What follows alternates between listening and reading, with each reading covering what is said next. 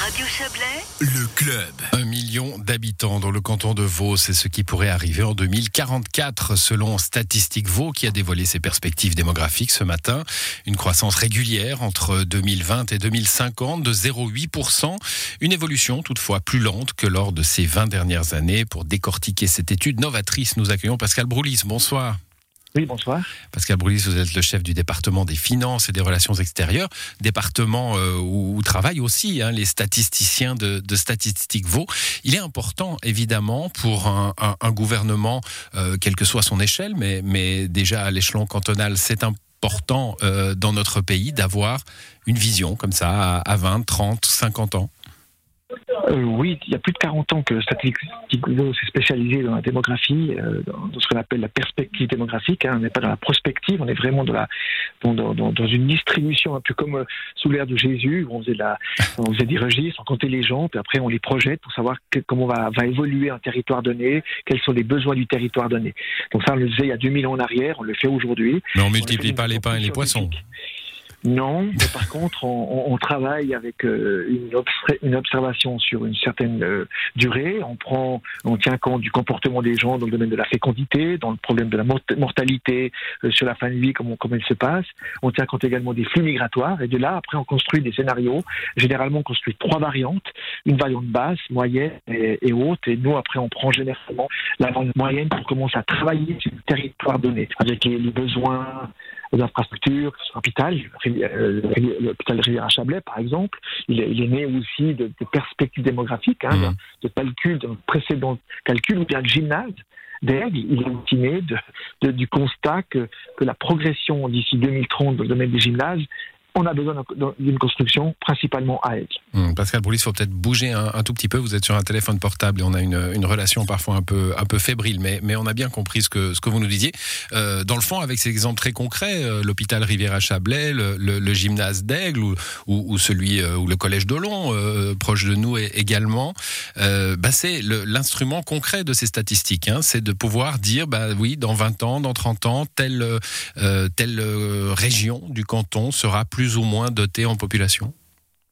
C'est juste, c'est donc euh, quelque sorte de, on dit qu'un qu'un un homme inverti en vaut deux, eh bien ça s'inscrit dans cette logique, ou bien gouverner, gouverner c'est prévoir, c'est donc de savoir qu'on va avoir une évolution, qu'elle est constatée depuis maintenant à peu près une centaine d'années, avec une croissance qui s'est accélérée avec le bilatéral et qui va continuer à enregistrer une croissance, à moins d'une pandémie, pandémie cette fois planétaire qui pourrait alors avoir- des dégâts en, en matière sanitaire.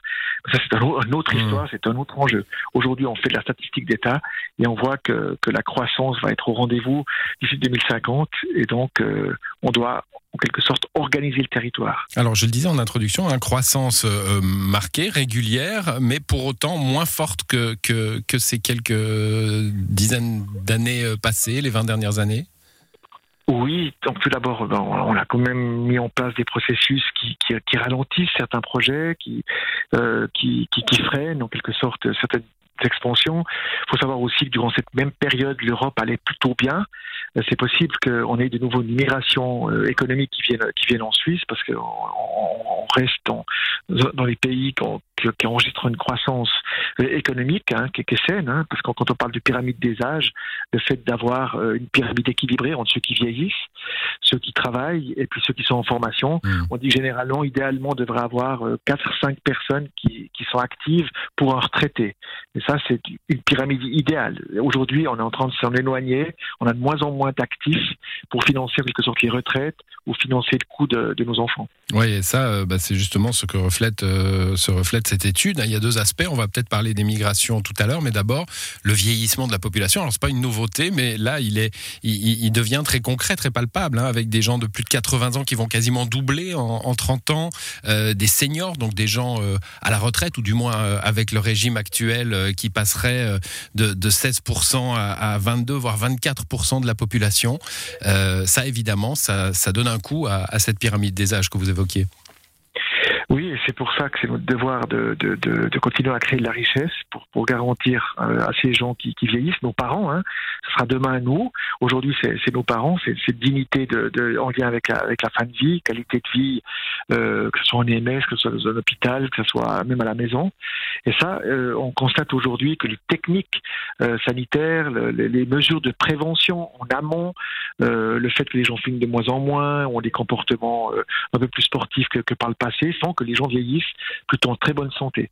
Et cette augmentation de cette population-là, elle a une incidence de la pyramide des âges, parce que c'est là enregistre une forte croissance, il faut pouvoir financer le besoin qui est lié à ces populations vieillissantes. Et c'est pour ça qu'il faut que le canton reste ouvert, xénophile, attentif, et donc on, on le voit depuis plus de 20 ans, le canton a enregistré un tiers de population.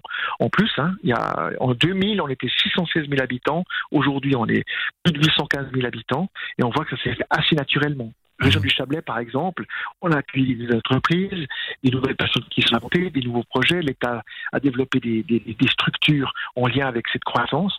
C'est ce qu'on doit faire. C'est le rôle d'un gouvernement, par exemple. Hum, alors, on, reviendra, parce c'est intéressant, hein, cette vision sur, euh, sur les migrations. Euh, mais mais euh, alors, on va, on, va, on va y venir tout de suite. D'ailleurs, vous avez insisté souvent ce matin hein, sur la xénophilie du canton et, et, à quel point elle est importante. Parce que euh, le vieillissement de notre population, on, vient de traverser une crise, on y est encore, hein, techniquement, mais on, on traverse une, une crise. Pendant les crises, on a, on a tendance à se recroqueviller un petit peu sur soi-même, à, à, avoir peur, euh, avoir peur de l'étranger. On, on, a eu peur d'ailleurs très concrètement pendant la pandémie hein, des, traversées de, frontières. Euh, vous, vous le soulignez euh, aujourd'hui à travers ces perspectives démographiques. Euh, on peut pas faire sans, sans main d'œuvre étrangère, sans, sans cet apport de force vive en somme. Parce qu'il y a quand même des comportements qui ont changé. Euh, on fait beaucoup moins d'enfants, ça c'est un fait. Hein. On a une moyenne à peu près d'1,5 1,6 euh, enfants, euh, ce qui veut dire que ça a une incidence ensuite sur, sur la pyramide des âges. Et pour compenser ça, bah, c'est la migration. Ensuite, c'est un territoire qui fonctionne. Où il y a des projets, où on a diversifié le tissu économique, on ne se concentre pas uniquement sur deux ou trois profils d'entreprise, bien forcément qu'il y a un appel, où il y a un besoin de main-d'œuvre. Et on voit que cet apport vient dans un territoire ouvert. Hein. Un franc sur deux, on gagne aussi avec l'étranger, la Suisse, hein, la région du Chablais est aussi une région touristique. Donc on l'a vu dans le cadre de la pandémie, on avait des craintes au départ. On a vu que, que le canton de Vaud n'a pas perdu euh, des habitants. On a plus, plutôt enregistré une croissance euh, supérieure à, à, la moyenne des dernières années, puisque 9200 personnes durant l'année 2020 se sont installées dans le canton de Vaud. À l'inverse d'autres cantons suisses qui ont enregistré une décroissance. Et vous le savez comme moi qu'une décroissance démographique, c'est jamais très sain, parce que ça veut dire que vous avez un pilier, celui des personnes vieillissantes, qui augmente et qui, qui génère implicitement des tensions sur, sur le pilier plus bas qui doit financer en quelque sorte cet aspect-là. Tandis que le canton de Vaud est resté un des cantons les plus jeunes de Suisse, avec le canton euh, voisin de Fribourg et Zurich. Et donc, ça, c'est un point très positif pour la suite pour le développement économique du canton. Dans cette perspective-là, alors euh, je, je, parlais tout à l'heure de régionalisation. Hein, votre étude va dans les régions, dans les différents arrondissements du canton.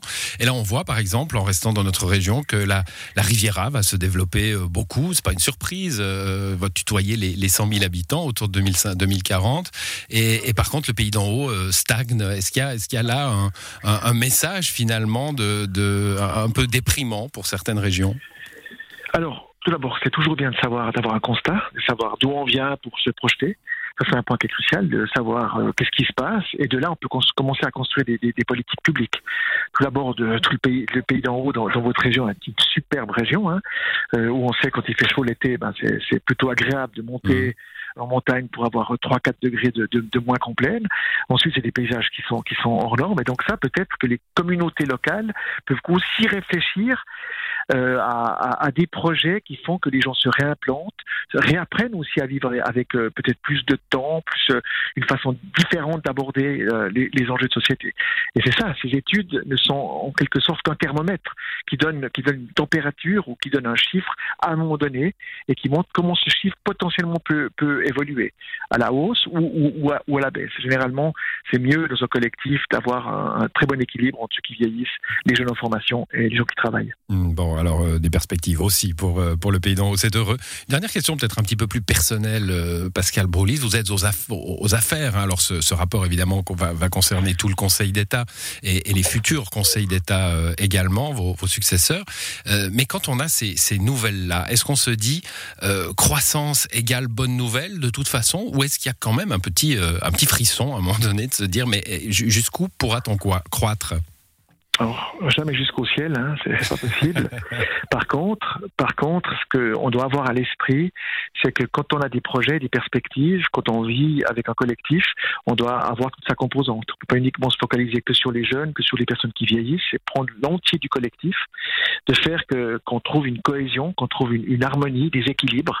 Ça, c'est le travail d'un collège, c'est de réfléchir avec le Parlement, avec les populations euh, locales à, à, à, des projets. Mais c'est clair qu'on peut pas se dire euh, la croissance euh, non accompagnée euh, est idéale. Non. Par contre, en parallèle, et c'est ce qu'on a fait dans, dans, la région du Chablais, on est venu avec un hôpital, un gros hôpital, on est venu avec un gymnase, hein, on a lancé le projet, maintenant il a été rendu public, un projet qui s'inscrit avec des, standards et des canons de construction du, du 21e siècle, en bois, intégré sur, le territoire, qui va accueillir nos jeunes, qui pourront se former sur, le site, ensuite peut-être créer une entreprise à côté du gymnase ou un peu plus loin. Et ça, c'est le rôle d'un gouvernement dans le domaine de la mobilité.